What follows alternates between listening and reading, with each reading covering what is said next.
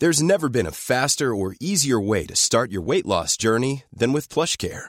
PlushCare accepts most insurance plans and gives you online access to board-certified physicians who can prescribe FDA-approved weight loss medications like Wegovy and Zepbound for those who qualify. Take charge of your health and speak with a board-certified physician about a weight loss plan that's right for you.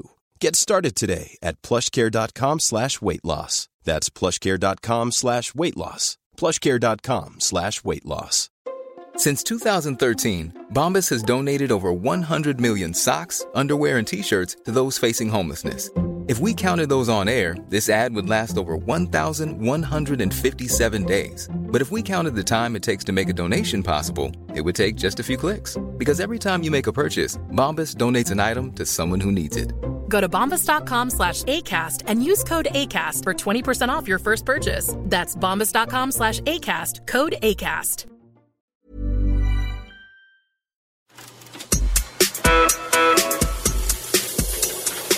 This is the Mark Bouris Podcast.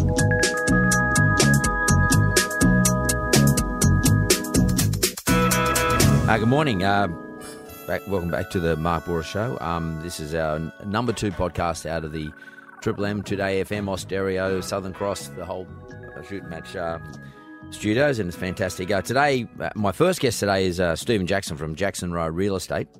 Uh, they're in Ryde, here, Ryde, Ride right here in Sydney. Um, they launched in 1957 by Stephen's dad, and he took over in 1991. That Stephen did. Um, they are a residential and commercial real estate and property management company. They've got 15 working, 15 staff working in sales, property management, and also admin.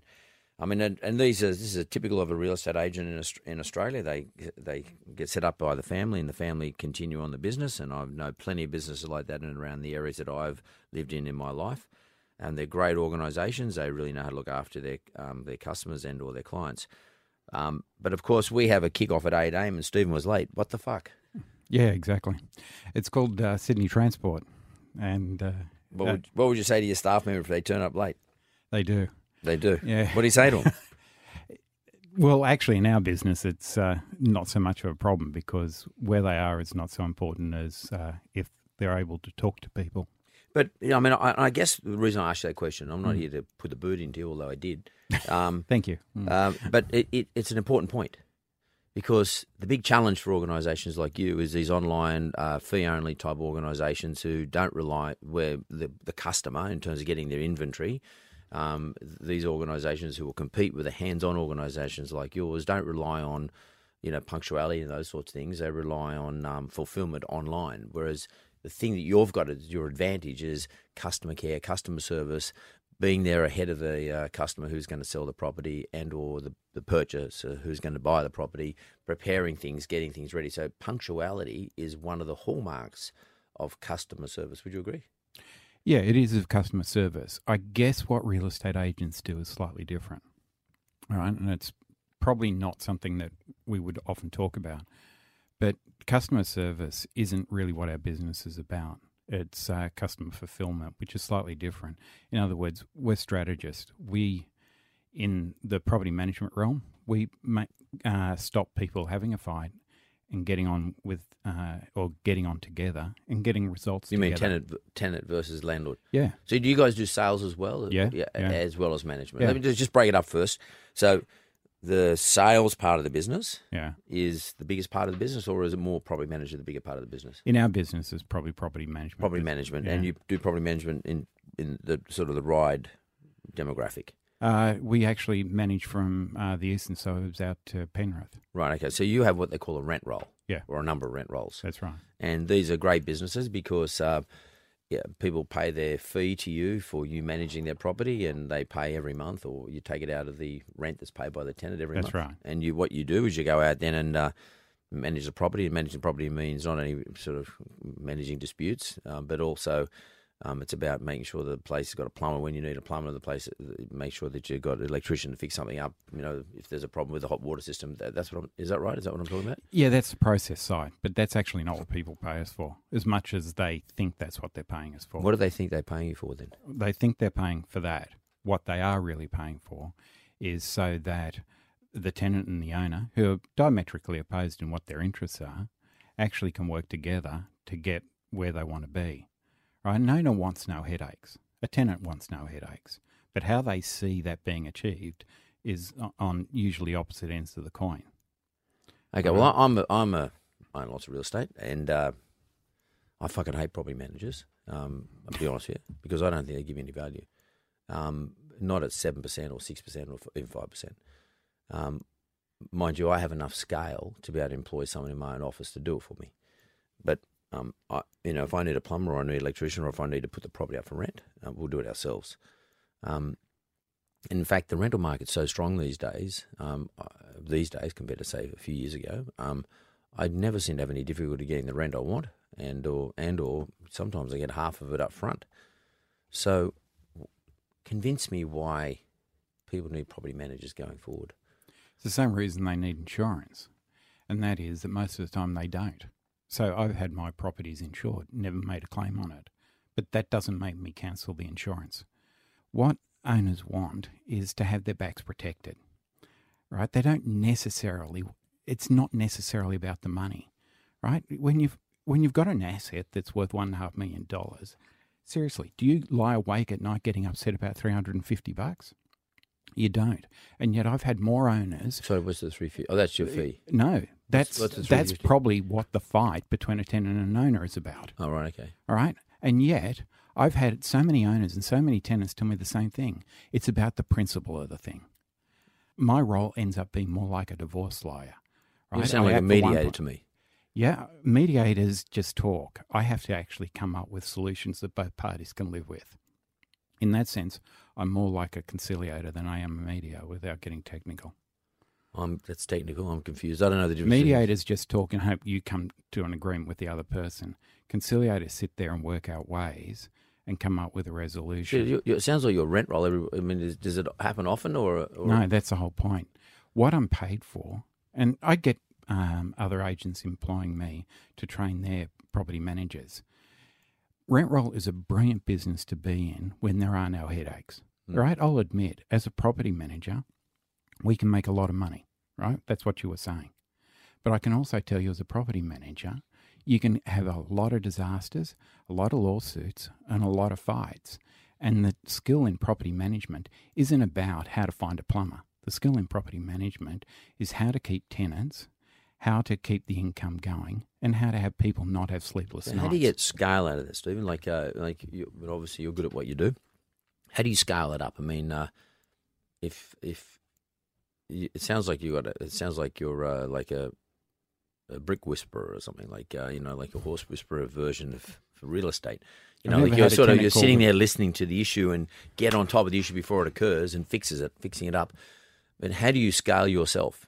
Um, You can teach this skill, can you? right? Yeah. Well, I don't it. even fucking understand it. How are you going to teach it? I mean, I, on a, and it sounds like an innate. I'm not having a crack. It sounds like it's an innate, personal skill of yours. I mean, I, I oh, and like Look, I came from an indu- sense. yeah, I came from an industrial background. yeah, but you but you got heritage. Your family heritage in this business it goes back to 1957. Look, the one thing about family businesses is they get to take their sons as hostages, and no one comes to free them. I know I got one of them here. All so right. and and he has an innate sense. No, no, I know, I know what you're saying because he has an innate sense about things that you can't. He went to university. You can't learn these things at university.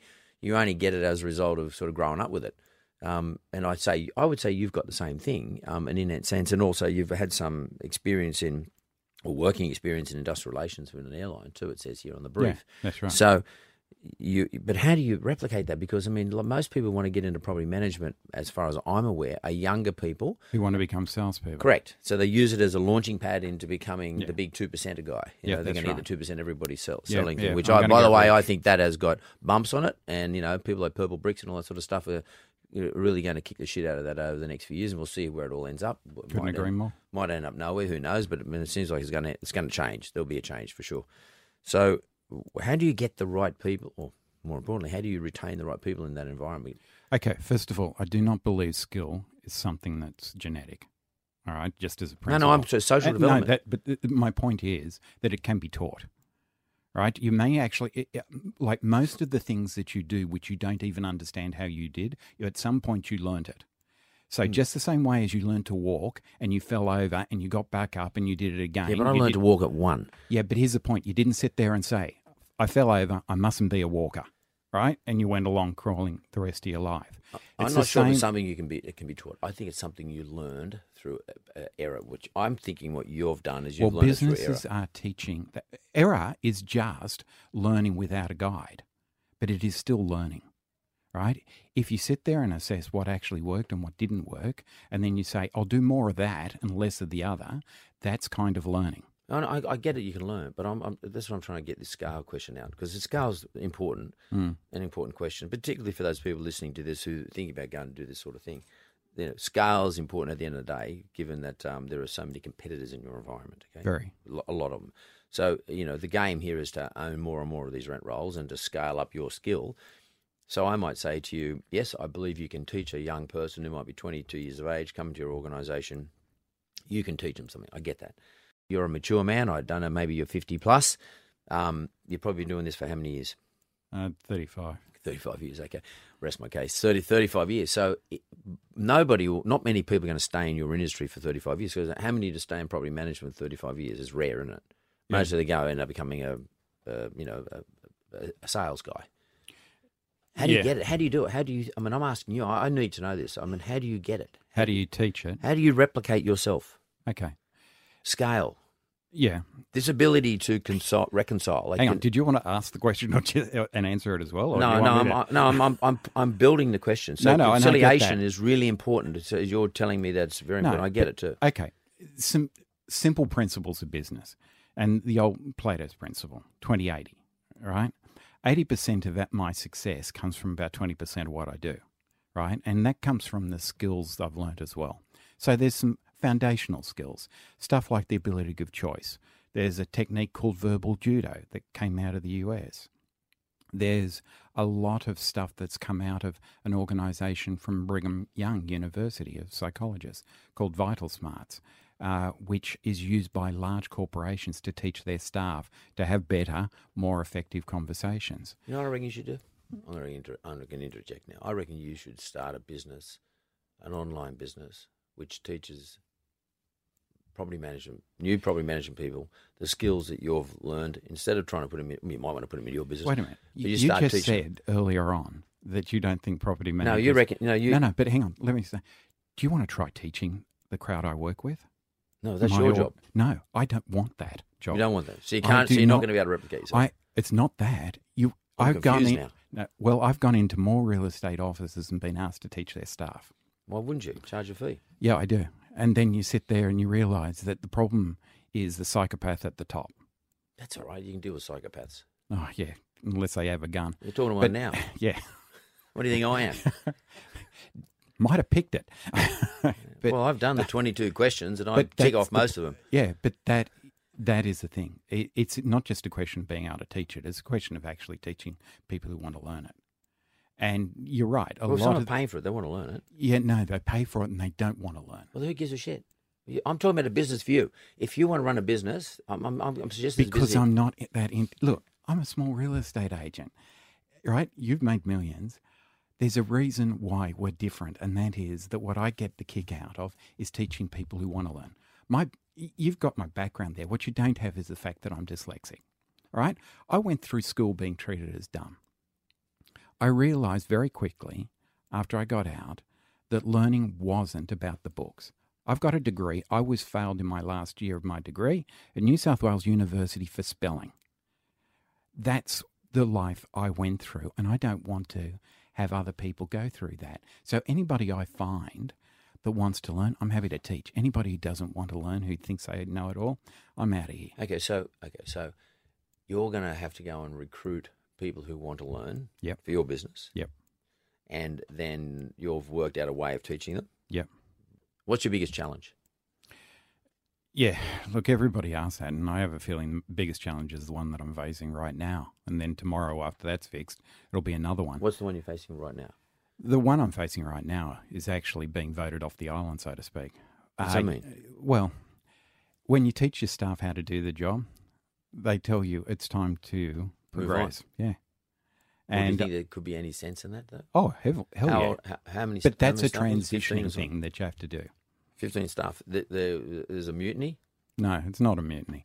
It's more the fact that uh, there's a difference between working on the tools, so to speak, and designing the tools. and probably I'm now uh, at the point where I have to get off the tools because I actually enjoy the property management. I enjoy the selling, and I have to get off that and just do the strategic. Well, that's a good stuff. thing. That's a good thing. I mean, if your staff are saying, was listen, bad. I just said it's hard. Yeah, listen, old fella. They're saying I've heard it before too. Listen, old fella, it's time for you to move on and uh, just go and sit over there in the corner and do a bit of thinking for us. And um, what?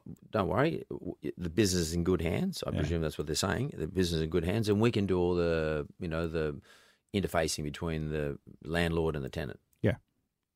You're going to let them do it. Yeah. I mean, because some people can fall in love with their businesses. Um, do you, are you in love with your business? Are you emotionally attached to it? Do you think? I'd have to say yes to that. Yeah. Well, you said you love doing it, so earlier on, I guess you are. So Not only that, but it's the blood, sweat, and tears that. yeah, you're invested into it. Yeah. emotionally invested into it over 35 years. I think you said Yeah. 35 years. Yeah. So when you become emotionally invested in something, it's very hard to let go. Yeah. And and sometimes you just need to be prodded a little bit. Yeah, and I think that's what my staff are appropriately doing. Any of those your children? No, No, they're just. But I guess you treat them like your family, do you? you feel toward in a small business, you always feel towards your staff. Are they long termers? Most of them, or Yeah, uh, look, if you've done property management for four, five, six years, that's a long termer. Yeah, you you actually need to move on. You probably develop skills that are better used elsewhere. Right. So these people are these people are uh, on average then of three to four, somewhere between three and five years. Something like Uh, that. There's fifteen of them here. Mm. Um, what are you going to say to them today when you go back? Are you going to say to them, listen, I, you know, I've been thinking about it. Talk, talk to that smart ass Bouris. Um, I can and- say that. Yeah, and uh, and uh, you know, you maybe challenge me a little bit, and you know, maybe it's time. You know, transition. Well, we've already had that talk. It's uh, about actually working out how to do it uh, and actually feeling comfortable with and knowing what you do. Yeah. So, but do you, but do you think you will Yeah, I think I will. today? I think I started it before. As you said, what's the biggest challenge I'm facing right now? That's the biggest Because sometimes it takes someone actually.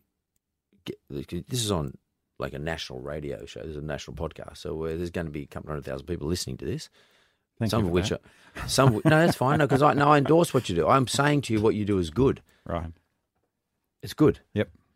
But you're also saying on on a national podcast that you're thinking now about going back to your staff today and continuing the transition that you've already started thinking about. That's right. And some of some of your staff may even be listening to this, I presume. Will will listen to this when we release it this afternoon. Um, so that's sort of quite a good purge or cleansing. I mean, in some respects, it's very important sometimes just to say it to somebody. This is what I'm going to do. Yeah. Uh, If it's been something you've been struggling with, I'm saying, you know, no, no, I agree. And been it's through it. And it's probably something you have to say every day, right? As you start to revert back because you're changing habits, not just thinking. yeah, you're changing the way your brain works. Yeah. So uh, that, that's interesting. So that's for me, despite um, you know, I think you Thinking thought- me of a property manager is not worth my money. No, no, no, no, no, I didn't say that. But, but despite you thinking that I've been trying to beach up, I haven't. It's probably that shirt you got on. It's got me. They, it's got it's all the red colours and it's got my, my my brain working. But um, but despite that, I think that something good's come out of this, and it's, and I feel good about it. it. That you've actually hit on the very the single most important thing in your business's ability to flourish Mm. is to actually give your staff who have been there for a long time, who you've trained, who you've originated, who you've retained, who you put blood, sweat, and tears into, giving them the ability and empower them now to take over the business to to the extent that you can just sit back and monitor and watch and supervise and help out and uh, mentor. Yeah. you can mentor them. Yeah. That's a good name. We should call the show the Mentor There you go. because I feel as though I've just. Uh, and everyone will wear colourful shirts. Well, colourful shirts are good, but I, I actually, you know, I'm glad you didn't come with some boring fucking outfit like I got. I got a white shirt and blue pants on as usual. You know, I'm, gonna, I'm that's like a uniform for me. I just put it on every day. It's like going to school, and and you- you're you're expressing to me that you're a bit of a. As soon as you walked in the place, right? I can see your age. No one else can. I can see your age, around about. I can guess it. Um, being the property manager, my immediately and the, but you've come and dressed the way you are. Sleeves rolled up. I, I immediately did what everybody does. I did an assessment of you, right? Yep. I assessed you, okay, and you've actually surprised me. You totally surprised me. You even surprised me by, by being late. That might have been just jamming it up me. That that was good too, which is why I couldn't resist having a crack at you. But you've surprised me. I was here before eight. It's your lift system that doesn't let you in. You know? Yeah, and but but you've surprised me, and and that's it's a good surprise, a pleasant surprise, a, a good surprise. And the thing you surprised me about was being able to admit that you're been struggling, which most people, particularly men, would not be able to admit, Uh, struggling to let go of the control of your business to those people who are have been trained by you and are well suited to run the business and Yeah. capable. Yeah. That empowerment is important. Yeah. I'm going to say to you, thanks very much for coming in It's a pleasure. and thanks for the opportunity to hear what was deep inside of you. Thanks, Stephen. Mel Moloney. Okay, Mel. It's called Mel Moloney. Your business is called Mel Moloney Property Styling. Launch date 2012. Um, you are property styling for clients putting their homes on the market for sale. I presume for rent. Oh, no, no, probably for sale. And it's just you Yes. with some contractors. You got removalists, extra help, styling, etc. But you're you're the main guy. You're the main guy in the business. That's your business. That's um, right. You started your own property styling business five years ago after retraining with your when your kids started school. I love that. Mm-hmm. You got a warehouse full of sofas, bed, chairs, basically inventory to go in the house. That's right. You run the business yourself, paying contractors for the same delivery company who transports your products to the house of sale.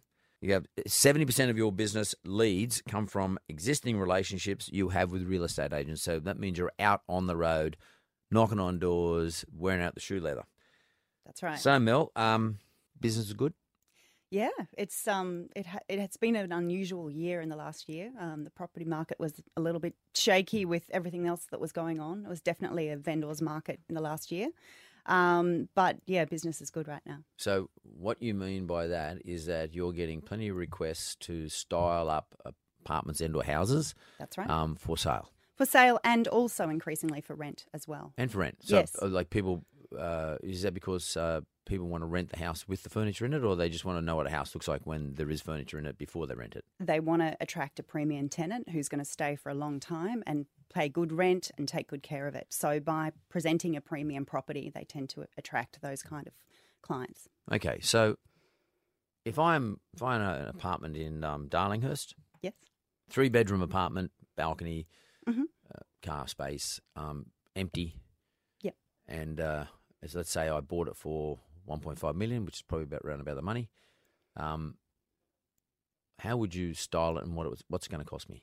Now, don't tell me what you're going to put in the joint, but what I mean by is what's it going to cost me, and you know what would you say? I'm going up market, mark, or I'm going to get middle market. I mean, how do you work that stuff out? Well, there's a few factors that I would take into account. I would look who the target demographic is. I would consider what. Um, Well, let's say I want fifteen hundred bucks a week rent. It's one point five million dollar property, five percent return. One point that's fifteen hundred dollars a week. So, Oh. uh, you tell me you already now know I want a fifteen hundred dollar a week tenant. Yep. So it's, it could be a family or a, a, a corporate guy, or whatever. Mm-hmm. So you know what I'm looking for. Tell me what you're going to do now Okay, so it's going to cost you around five to six thousand dollars for to- six weeks for, for furniture. for furniture So I'm and art and everything else. Right. Okay. It's the whole thing. Is it knives thing. and forks and or, uh, crockery Uh, or well, no, it's it's everything that you would see when you walk in, Right. not necessarily what's inside the Right. Um, and, and the idea with property styling is that you want to present it in its best possible light, so as good as it can ever look. And you also want to be showing people how would they how they would live there. So, I would certainly, if it had a great big balcony, that's you know a great feature in the city. And Barbecue. barbecue, um, a great big table to have all your friends over, some beautiful plants so that you can have a bit of greenery in the city. I basically highlight all the best parts of your apartment and let people imagine how they could live there. Right. So, do you think if I let it, didn't put anything in it, and I still asked for fifteen hundred dollars a week rent, would I get the same outcome as compared to if you put your five thousand dollars worth of furniture in it? I think you're going to get a better tenant quicker who will Better pay tenant means what? someone who's going to stay for a long term and take a good take good care of your asset.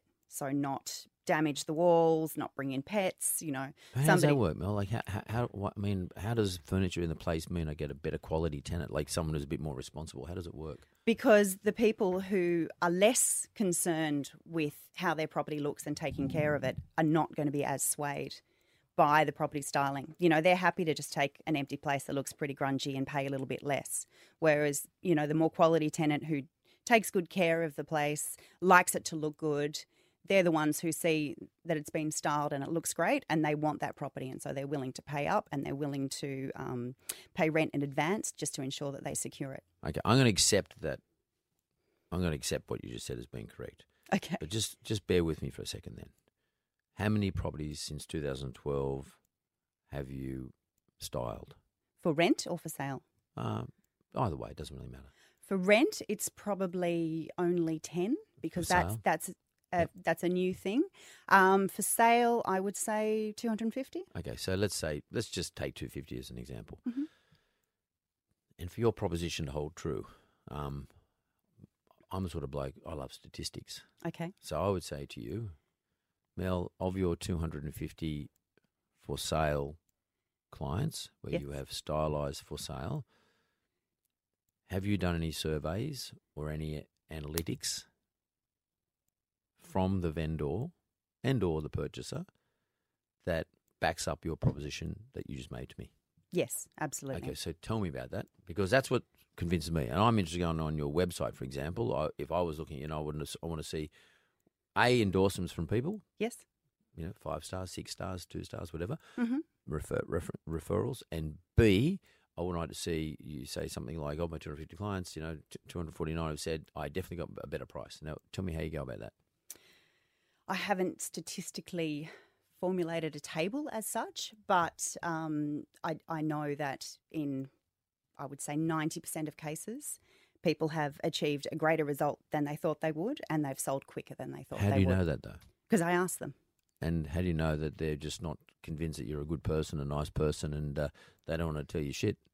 Uh, well, I ask the agents when I go in and I do my proposal, and you know that gives me an idea of the level of styling required. Obviously, the level of styling for a five hundred thousand dollar apartment is not the same for a six million dollar waterfront property, for and sure. so I style accordingly. So I know from the agent what the price point is, what they've been quoted, and then you know in most cases I can see through just a general web search what they went for, or the clients tell me. So I'm getting that information from at least two sources. Because I can see in here that you're looking at uh, scaling your business. I'm at that sort of tipping point now where I either need to um, stay lean, which was my plan when I first set out, so that Lean I, means what? I have low overheads. So when I'm when business is good and I'm making lots of money, which is typically spring and autumn, um, yes, I'm paying out for more for contractors. But when business is dead in you know Christmas, December, January, my overheads are really low, so I keep lean during those times. Right. So we'll come back to the scaling, the scale question. Um, but if you're trying to get more agents, um, Mm-hmm. your ability to slog it out on the streets is going to be limited because in, it's a sort of a um, a, um, a time cost um, analysis. Um, you can only do so many steps in a day and so many Mhm. days in a week, blah Mhm. blah. And of all the places you knock on, you're going to get a, a- success rate. So you might get one and two, one and four, or one and five agents you meet. You might be successful at. Yep. I don't know what your stats are, but if, so therefore the only way to do this to scale is up and get Mhm. more agents contacting you Yes. first before you go and employ people. Second is that you need to have it on a website, and the first thing that people are going to look for is um, metrics. Yes. How will you go about that? I guess I will just take more detailed um, analysis from here on in of, of what the vendor is expecting to get, what they actually achieve, and and also the days on market. Because um, in a, in a market like today, pretty much everything is selling and things are selling quickly, and that's great. Yeah, every blo- every boat floats on a rising tide. yes. That's But- an old saying, but that's really important one to remember. Well, there are still some properties that have something fundamentally wrong with them, and, and they they don't sell. That's Yeah. still the same. But say two or three years ago, that wasn't the case. You know, there were a lot of properties that were sitting on the market for a long time, and in those times. I believe property styling is just as important because you want to attract competition immediately and get it off the market straight away. Because, as you know, once something sits on the market for a while, it kind of goes stale, and, and people think, oh, you know, why has nobody else wanted it? Is there something wrong with it? So I think in those times, you know, it's not always just about what you get, it's also about ensuring that you sell and sell quickly. You are to me, and I'm not having a crack at you. You're a typical small business person Mm-hmm. who has good instincts, who's very good at what she does. She's likable and affable. I can tell it just from talking to you. And your customers, your real estate agents, currently like dealing with you, and also you take the pain out of it for them. So Yes. they don't have to do this shit. You, you're going to do it for them, okay? And they're going to say, let's just ring Mel up. She'll sort out bang done because, you know, real estate agents are looking for the least line of resistance, and they're sort of saying she's reasonable price, she's got a good success rate, Uh, she's got good taste. I like her. Should be Uh, easy to deal with get, with the get client. it done. You know, yeah. it's done. Okay, Mhm. that's good for a one person show. Yes, You want to scale your business up, you got to get more technical. Okay, that's right. that's what, and this is where it's gonna. And and by the way, don't read Malcolm Gladwell's fucking book called The Tipping Point Okay. because it's all bullshit. Okay, okay. I'm serious All right. because you said tipping point. And Yes. it's one of those things, you know, Gladwell talks about the tipping point and, and he talks about things like, uh, we talks about scalability. He doesn't use scalability. He talks about, um, what does he talk about? Um, he uses a physics concept, you know, and I'm a mad science re- reader, and he, he uses a physics concept, which is a concept used about uh, um, viral um, um, explosions, where you can introduce something into a, a glass of water and stir it, and it, you'll see it disperse. It disperses. It's like a, it's a physics concept. Like an exponential. Yeah, curve. and he just said like Yeah. Mm-hmm. I can drop I can drop sugar into a glass of water, and the the sugar will drop at the bottom of the glass. Right. When I do something, it disperses it, so it actually becomes viral. Okay, it goes everywhere. Mm-hmm. Yep. He uses that in some sense in this book called The Tipping Point because I've read exp- excerpts out of it, which he says sh- you should apply to business. Well, a lot of a lot of horseshit. I mean, it's just it's salesmanship. So I would I would I would caution you or counsel you hmm as you're a friendly person. I would counsel you back that way. Don't rely on that sort of stuff. Okay Okay. be scientific yourself. Yes. Don't rely on someone else's science. So let's take the word tipping point out. You're at a point now where you want to grow your business Yes. and you're trying to work out should I grow it now? In other words, should I make invest in the money Mhm. in growing it now? hmm Investing the money means should I go and get staff or should I buy more furniture or should I get a bigger warehouse or all, of the above. Yeah. Right. So should I make the capital investment now um, in order to um, get the bigger revenue down down the track? That's Okay? right. Before you do that, my advice to you is you got to work out how you scale yourself. Yes. Because right now I see the person I just described two minutes ago as being the key to this business. You're like the kid in the under sixes. Give Mel the ball. Mel will score every time because you run around the back, okay? But Mel can't do everything. But now we're playing in NRL, yes. okay? It's a 13 man game with four guys sitting on the bench. So you've got to work out how do you put that together. That's right. The second thing is I would say to you, so scale yourself. So you do that through the internet. And to do that through the internet, you've got to have a whole lot of tools in there hmm that people can get on there and quickly work out that this business is Mel. And I don't mean Mel the person, but this business is everything that Mel stands for. And it can be replicated. Yes. That's the first thing. So you need, that'll originate new cu- customers for you. The second thing is the execution part. Um, how do I execute? Mel needs to have some subjects, some disciples Yes. or apostles. Yes. And I have a view on these things. You need something like, I mean, and he was pretty smart, the old fellow Jesus. Um, he got twelve, and but there is a there is some smarts around that. Today, most big businesses have somewhere between six and twelve senior people who run the business, and they build disciples below them. hmm So the so-called apostolate, the main guys. So you need to sort of start to work out how am I going to find a couple of people who are going to be me. Yes. Okay, people have a good instinct about space and style. You need to dissect yourself, find out who these people are. Yes. That's really important. Okay, and the final thing is timing. You said something very important before. Uh, last year was a good year. This year's a little tougher. Uh, it, last year was a bit tougher. Last yeah, year last year was, a, was Okay. erratic. It didn't follow the usual patterns. Okay, so the timing of when you do this, because I mean, you can't beat the market. There's an old saying: "Do not try to beat the market." Yes. you roll with the market. You roll with the momentum of the market. Thing you need to decide for yourself now. I don't give a shit how good you do all this stuff, how well you execute, whether or not you can get your apostolate in there, whether or not you can get, you know, uh, four mells and you can get the internet up, up and run, the website up and running really beautifully, and you can get all the metrics up there, etc. If the market turns and the amount of stock in the market disappears for some reason, because usually it disappears is the reason the market disappears, stock on the market disappears, is when the market dysfunctions. When the market dysfunctions, usually because the buyers and the vendors can't meet on a price. Mm. So there's a uh, uh, uh, they dissimulate. So right now, it's a vendor's market because buyers are just going to pay the price. Yes. So they're going to meet, okay? But when something like interest rates go up or wages go down or there's a recession or governments intervene or whatever the case may be, is, which is sort of where we're heading at the moment, Yeah. you get a vendor expecting a much higher price because that's what they've been getting, and you get a buyer saying, no, no, I'm not going to pay that price anymore because there's been a change. Mm. When that happens, that disassociation, that dissociation point, Yes. it's not a good time to invest No. because you're going to be sitting there like a Lots of money going out. Yep. Yeah, you're you're waiting for it to be. It will come back. It the will. market will come back. It'll restructure itself price wise, and it'll start to flow again. But what you don't want to be is the person who's investing a whole lot of capital waiting for that to happen because you never know how long it's going to take. That's right. No one can tell you that because It's a waiting markets markets perfect themselves. We can't. Governments can't. Nobody can. Mhm. Uh, Markets just perfect themselves. Okay. So I would say to you, have a good think about that because you've got you've got a better sense of this than me because you know the flow of business at the moment. Yes. Um, talk to the agents. Just get a sense of whether or not the market's starting to change before you make your capital investment. Mm. Because I guess you've got to buy a lot, whole lot more furniture. Yes. And And get a bigger warehouse. And And, much and, that's warehouse. a significant cost. I I would have, yeah, it sounds Yeah. like a big capital cost. You're probably talking hundreds of thousands of dollars here, which, you know, you got to make your money work for you because that's your that's your capital, and Mm-hmm. and you, now that'll become inventory or your furniture and all the other stuff around. That it becomes your capital, and you've got to make that work for you, and it works for you through flow, business flow, That's right. and you can't change your business flow. Um, you can't make the market give you the business flow that's not in existence Yes. an aggregate demand for your services is there despite how hard you try. Yes. It's, It's always there one way there. That's either coming through at 100 miles an hour, it's coming through at 90 miles an hour, 80 miles. You do not control that. No. You just want to know when it is coming through 100 miles radio or 90 that you're the person gets selected first. Mm.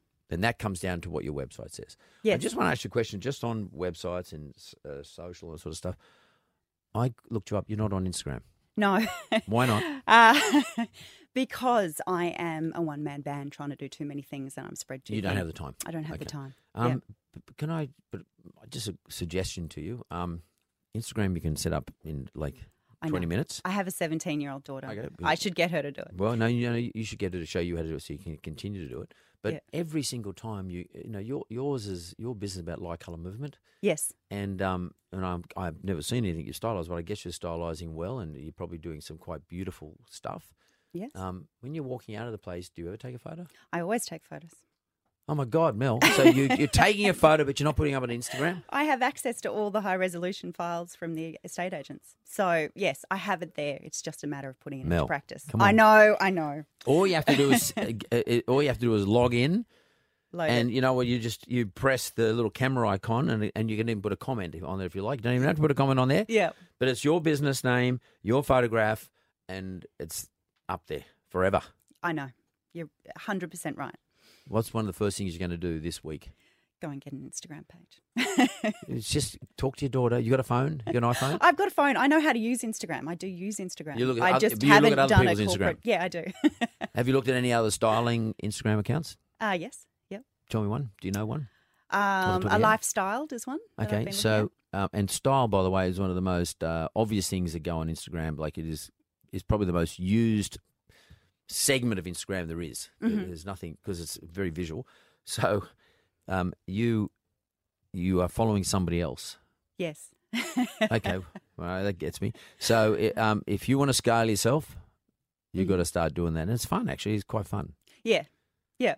No, I know. I, I, it's it's um it's I'm at that point where if I'm going to go forward and actually get less hands off um, in terms of the actual styling and do more of the marketing, more of the managing staff, um, you know, getting bigger in that sense. That there is a bit of a interim period where you're not realizing the economies of scale. It's a bit like when you buying a new house, it doesn't make sense to get a house that's a little bit bigger because you're paying stamp duty, you're paying all your removals costs, you're redecorating, you've got all those costs. So really you want to do it when you're making a reasonably large jump. So if if I am going to do that and I'm going to go on to the next stage, I've sort of got to prepare myself for the fact that there'll be a year to 2 years where I will have excess capacity um, that I probably won't be able to fill with demand, and I just have to ride that out. First thing you're going to do by the end of this week, I like because I'm asking this of everybody. What's one thing you're going to do by the end of this week? It's, today's Wednesday. Metrics, hmm Instagram, Instagram should be the first. Okay, Instagram first. Metrics from clients, and then I guess How do you do? do you, so metrics is mathematical. So I mean, Mm-hmm. I, I just wonder whether you need to get talk to someone about you know how you do that. Um, um, yeah, I do actually have an economics background. I have a Okay. degree in marketing, and I worked in the financial markets before I had a career change. So Um, yes, you, you would- understand it. Yeah, you- I understand it. I yeah. probably need an expert to do it, but Yeah, but it know, wouldn't take long, reason- yeah. No, I have a Yeah. reasonable understanding of, of what the findings will show Right. um, and what I need to do. And updating it, it's not that hard to keep it updated. No. It's just an algorithm. You just you just put in the inputs every every time you do a sale. Yep. And just keep keep developing it, keep developing it. Um, and and you could also always quote your metrics at the bottom of your Instagram page. You could also so at the at, at, at, your Instagram you can actually refer back to your bio. hmm So so there's a beautiful picture of this my place in Darlinghurst, 1.5 million dollars. You've just decked it out. It looks awesome. Um, you can uh, then put it up on Instagram, and then you, when I, and someone looks at it, Hugh looks at it. Hugh goes, "Wow, that's a cool apartment," and it refers him back to your bio, which is the top of your page of your Instagram account, and he goes straight to your website. And then on your website, it's got all your metrics. And Hugh says, "Well, I'm going to use this bird next time. Yeah, I love her. She's awesome, Mel." Yeah, Cool. well, it's a great return on investment. You know, history has shown that. I was, I was just having a chat outside the studio with somebody, and they were telling me that for an investment of six thousand dollars, they believe it added one hundred and fifty. So it's an excellent return on your investment. Yeah, well, I'm one of your cheerleaders. Um, so, one question. What, what question you got for me? You got a question for me? When do you think is going to be the right time for me to scale up? In the, the- in, in with- so you asked me a question re property market. Yes. I, I I think there's potential volatility in the property market only because there's a lot of interference. Um, it's become political, and everyone's going to interfere with the property market for a while. hmm So um, I wouldn't invest a lot of capital. I'd try to scale, maybe by changing the uh, the metrics, building a website and doing Mhm. Instagram and those sorts of things. But I wouldn't go out and spend a whole lot of money on a new warehouse and a whole lot of furniture. This whole question is: Do I I spend now to get the money back later, or do I spend later when the money starts coming in? Which means I'm going to have this hassle of chasing or backfilling, what they call Mm. backfilling. Well, I need the I need the furniture there to satisfy what I've quoted Yeah. as well. So there's a. Do I just do it? I would I would invest slowly in this current market. because Okay. I don't really feel confident that this market is not going to get interfered with by governments. Is that with overseas buyers or stamp Everybody, duty everybody, or every everything. gearing? Cap, uh, capital gains, negative gearing, stamp duty, overseas buyers, interest rates, Mhm. uh, lending. Who's who can borrow money? Uh, investor bo- lenders lending. Uh, it's just it's become very political. Every time I turn the ABC on, there's something on there. Uh, every night there's something about house, a lack of affordability of housing. They're Yep. putting political pressure on the government. Um, and it's you know it's Labor Party driven. Mm. Well, it's very emotive. It's, Yeah, it's- totally. yeah. And um, you know, when a fireman can't afford to live in Sydney, yet he's expected to put out fires in Sydney, that's that's or an ambo. I Mm. mean, how emotive is that?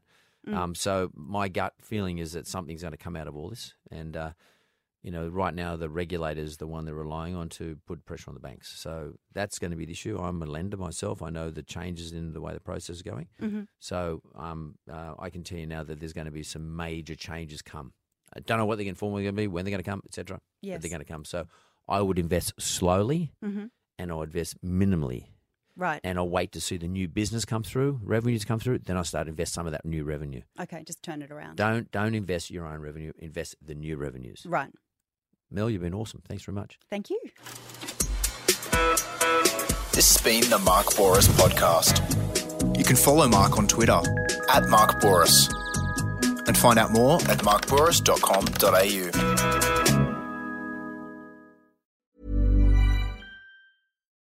When you make decisions for your company, you look for the no brainers. If you have a lot of mailing to do, stamps.com is the ultimate no brainer. Use the stamps.com mobile app to mail everything you need to keep your business running with up to 89% off USPS and UPS. Make the same no brainer decision as over 1 million other businesses with stamps.com. Use code PROGRAM for a special offer. That's stamps.com code PROGRAM.